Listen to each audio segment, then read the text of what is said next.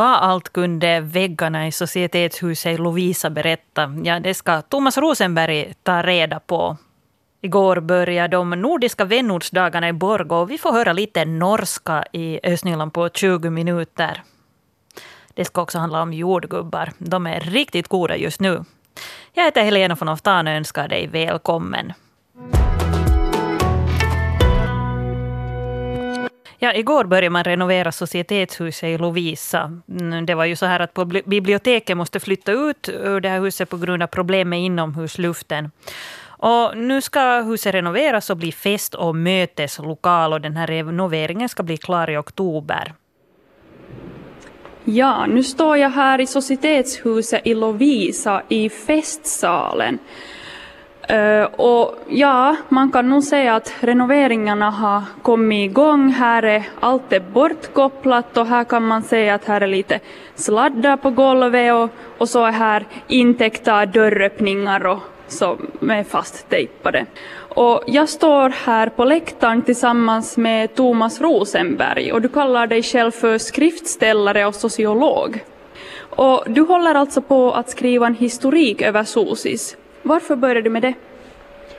För att det finns ingenting skrivet och det är ganska förvånande eftersom det här är ett oerhört värdefullt hus och det enda societetshuset i trä som finns kvar i vårt land.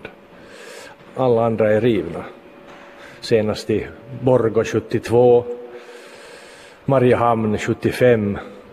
Det här är fortfarande kvar och det där och när man börjar, börjar lite gräva i historien så märker man att det finns egentligen ingenting skrivet. Och du har alltså tagit på dig det här helt på egen hand så att säga? Jo, alltså jag, mitt huvudsakliga jobb är att skriva och det har blivit mer och mer på sistone att gräva bakåt i historien och det där och jag har bott här så pass länge i Lovisa nu att jag har blivit intresserad av lokalhistoria och det där och själva Sosis intresserar därför dels för att jag nu bor alldeles bredvid och ser på Sosis varje dag men också det att jag i egenskap av, av aktiv på olika områden har, har följt med i här diskussionen om Sosis under de senaste 30 åren nu framförallt hela den här lite sorgliga episoden med, med det här biblioteket som ju han verkat här i 20 år innan det blev tvunget att, att lämna det här huset på grund av inneluftsproblem. Men som sagt, nu renoveras det igen och det är alldeles fantastiskt att vi får tillbaka den här jättefina festsalen. Och ja, som du redan nämnde så har du samlat in material, du har bett folk att skicka in historier. Har du fått in några roliga historier då? No, det har jag fått redan och jag väntar på att få ännu mera. Men alltså jag har varit här redan och, och, och gått omkring här i det här tomma huset tillsammans med, med personer som har antingen jobbat här tidigare eller som, som har varit mycket här. Och det där jag har fått en del bilder.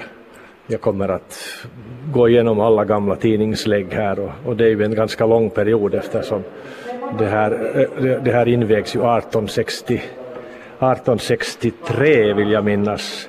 Nej, äh, invigdes 1863 ja. Så att, så att det är ju över 150 år gammalt så att det, är en hel del tidningslägg att gå igenom men, men, men det kommer nog att finnas säkert mycket att, att berätta och jag har fått höra roliga historier om fester här för det här var ju en central plats i början, i, på 1800-talet och början av 1900-talet för den så kallade societeten. Det var ju så att säga herrskapet som höll till här. Men att sen från, vad ska vi säga, från ungefär krigen framåt så hade, var det ju ett ställe för hela, hela stans befolkning där. Det har dansats mycket och ordnats alla möjliga tillställningar. Det har haft brottningsmatcher här och bingokvällar och teater, konserter. You name it, här har skett allt möjligt. Och i källarvåningen fungerar ända till eh, 90-talet, alltså ah, 1990-talet, fungerar en, en källarkrog, Monto Kallado som var så att säga mera det vanliga folkets krog. Jag står då här i, i Sosis i Lovisa tillsammans med Thomas Rosenberg och vi har då fått klättra upp på läktaren i den här stora fina festsalen som här finns. Och det betyder då att vi är väldigt nära de här jättefina takmålningarna som här finns. Här, eh, de är indelade i flera olika bilder och man kan se, här är hemskt, de är hemskt detaljerade och hemskt vackra. Eh, Thomas Rosenberg, vad kan du berätta om de här takmålningarna? No, inte så mycket för man vet faktiskt inte så hemskt mycket om det för det här hittades alldeles av en händelse när det här alltså då renoverades till bibliotek. De började då 1996 och man gick in för att renovera den här byggnaden ganska pietetsfullt. Och, det där, och plötsligt så 1997 så upptäckte man att här fanns sådana fina takmålningar som man inte alls hade känt till och det inte fanns några uppgifter om. Och så beslöt man sig för att plocka fram dem igen och, det där och, och, och restaurera dem. Och där finns ju till och med restauratörernas signaturer där uppe. Och det där, eh, man tror och tänker sig att det eventuellt är R.V. Ekman som har målat den för att han var en av landets kändaste konstnärer på den tiden. Och, och den här, de motsvarar den stil, andra motsvarande målningar han har gjort, så man tänker sig att det är han, men full säkerhet har vi inte. Men som sagt, oerhört vackert är det här, liksom hela festsalen. Och, och det ansågs ju vara landets vackraste bibliotek nu så länge det var bibliotek och det har en fantastiskt fin akustik. Så att vi ser nog alla fram emot att kunna börja ha konserter här igen. Det förstår jag. Ja, man ser här att, att här står 12 i 5 1997 på en av de här takmålningarna. 5 i 12. 5 i 12, ursäkta mig. Ja. Eh, så det är då någon som har varit här och renoverat som har skrivit ja, in det då? Anne Hohkala och Anne Lahtinen som har skrivit in sina namn där mycket, på ett mycket finurligt sätt där. Och, och så att det, det är vi verkligen tacksamma för. Ja, Eh, du berättar lite att du har fått in de här historierna om, om det här societetshuset som du samlar för din historik. Har du någon konkret historia som du skulle vilja berätta om? No, det som nu kanske närmast, närmast är, är, är skojigt är det att, att det här var ju då en central festplats för, för Lovisaborna en av dem som fanns här då, då, tidigare för att vi hade ju både kapellet, badhusets krog och vi hade gamla kasino närmare, närmare plagen. Men, men, men det här var under vinterhalvåret var det här ju ett viktigt, en viktig festplats där det ordnades olika tillställningar och, och, och, fester och man åt, det här var en restaurang med stor matsal och så ordnade man fester här i festsalen. Och, och jag har fått, fått höra roliga, roliga anekdoter av, av äldre personer som, har, som unga till exempel kommit hit, ofta cyklande från Lappträsk och det där som unga för att, för att få sig en styrketår innan man gick på dans till bastionerna. Och, och på den tiden, vi talar alltså nu om genast tiden efter kriget, 40-talet, så var det, fanns det ganska många stamgäster här som ofta hade sina egna bord och som kunde vara här och, och äta och dricka gott i några dagar till och med, heter det. Och, nog många, det söps friskt på den tiden efter kriget av, av förståeliga skäl och det var nog många som på den vägen också söp bort hus och hem. Jag har fått höra många historier om det, hur, hur det fanns kända figurer, figurer här, här, här i, i Lovisa och Lappträsk, Pärn och som satt här och dit for gården. Ja, men vad är då din egen koppling till det här huset? Jag är själv in, äh, nyinflyttad men jag har nog bott här snart 30 år så att jag börjar väl bli Lovisabo. Jag bor som sagt alldeles, alldeles här nära i grannskapet, granngården. Och, det där, och jag har följt med det här husets historia sedan dess och, och, och, nu läst in mig på det. Och man kan säga att under 80-talet, alldeles i början av 80-talet när det kom den så att säga första vågen av, av inflyttare som, med, med, som var intresserade av stadens kultur och historia. Och då grundades den här rörelsen, Lovisa kultur och miljörörelse, 1981. Och då hörde Sosis till de främsta objekten man var intresserad av att bevara för att det var då fortfarande i privat ägo och ägarna ville gärna göra sig av med det och, och stan ville inte ta över för man hade tyckt att man inte hade råd med att renovera en sån här fin byggnad. Och då kämpar man ganska hårt och, och man till och med sista, sista dagen det här fungerar som restaurang i februari 1984 så ockuperar Lovisa, de aktiva Lovisaborna det här för att visa sitt missnöje med att stan inte var intresserad av det här huset då det var igår som de nordiska vänortsdagarna inleddes i Borgo och det har kommit in drygt 60 deltagare från Borgostads vänorter eh, hit för att vara tillsammans. Och de här vänorterna det är Lund i Sverige, Dalvik på Island, Hamar i Norge och Viborg, men inte Viborg vi lämnar i Ryssland, utan Viborg i Danmark. Där finns också ett Viborg. Och årets vänortsdagar de har tema klimat och miljö och det här temat diskuterades under ett öppningsseminarium igår. Uh, vår, Rebecca, vår reporter Rebecka Svedberg gick till Stadshuset för att prata med några av deltagarna och så här berättar Eli Veje och Simen Furli Sormbroen som kommer från Hamar i Norge. Jag syns det är otroligt morsomt. Jag har aldrig varit i Finland förr, så det var spännande att få se hur det är här, möta nya folk och såklart snacka om ett väldigt viktigt tema med de andra ungdomarna. Så det syns jag är väldigt spännande. Vad tycker du, är det, är det viktigt med nordiskt samarbete? Ja, i förhållande till att eh, de nordiska länderna är ganska små var för sig men vi kan bli, själva Skandinavien är ju ganska stort och det är viktigt att vi tar vara på det samarbetet för att ja, bevara då, den nordiska kulturen. Hur är det med dig? Vad tycker du om nordiskt samarbete? Jeg syns også det er veldig viktig at eh, alle de nordiske landene eh, samarbeider. fordi som, som Erle sa, så er det veldig viktig at vi bevarer kulturen og sånn. Og så syns jeg også det er veldig gøy å få lov å oppleve og bli kjent med nye mennesker og oppleve en annen kultur. Og jeg har heller aldri vært i Finland, så jeg syns det er veldig, veldig spennende. Vad tror du, vad, vad kan man lära sig av varandra i Norden?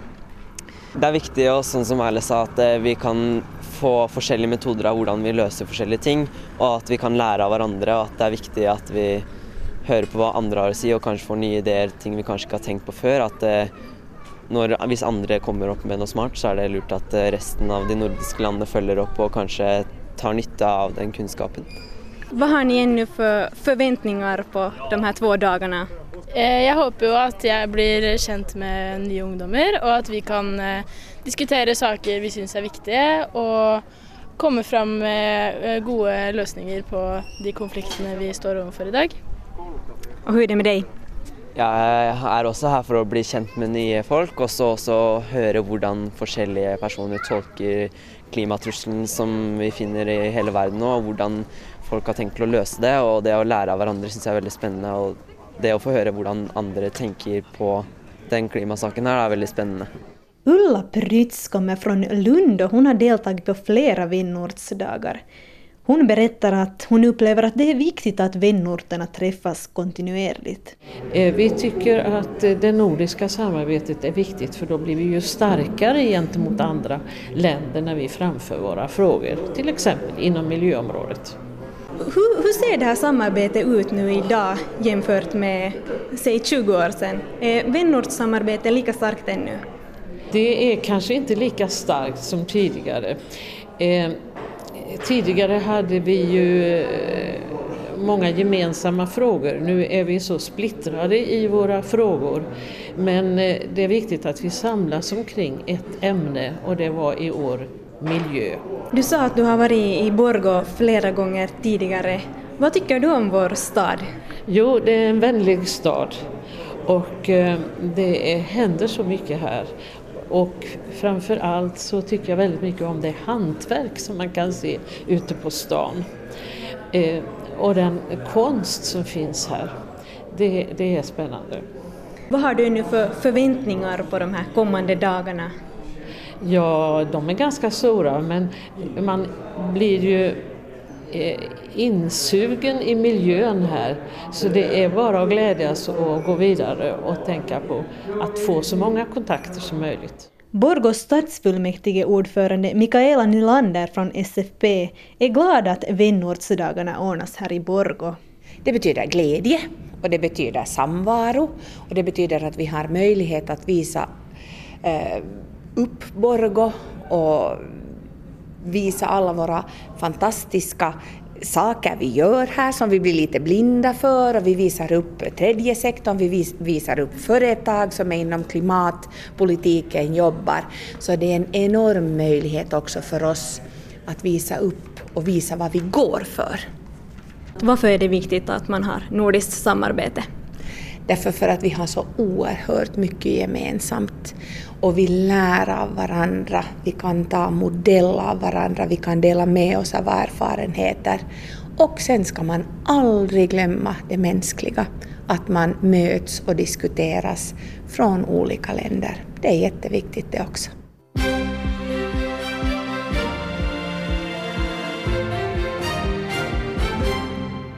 Här är nyheterna från Östnyland klockan halv tio. Jag heter Pontus Nyqvist. God morgon. Från och med idag fram till den 11 i sjunde kommer gatorna att asfalteras på olika håll i Borgo. Hållsvedsvägen, Ågatan, Västra Alexandersgatan och Alexandersgatans bro, Mannerheimgatan samt Väckjärvivägens cirkulationsplats får ny yta. Arbetena framskrider enligt samma schema på alla platser. Först lyfts brunnarna, sedan fräser man den gamla ytan bort och efter det får gatan sin nya yta. Ta arbetsplatserna i beaktande och välj om möjligt alternativa rutter. Det lämnades sju nya ansökningar till tjänsten som lokalitetsdirektör i Borgo.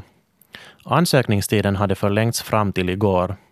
13 andra ansökningar har redan tidigare lämnats in. Beslutet om vem som blir lokalitetsdirektör tas i början av september.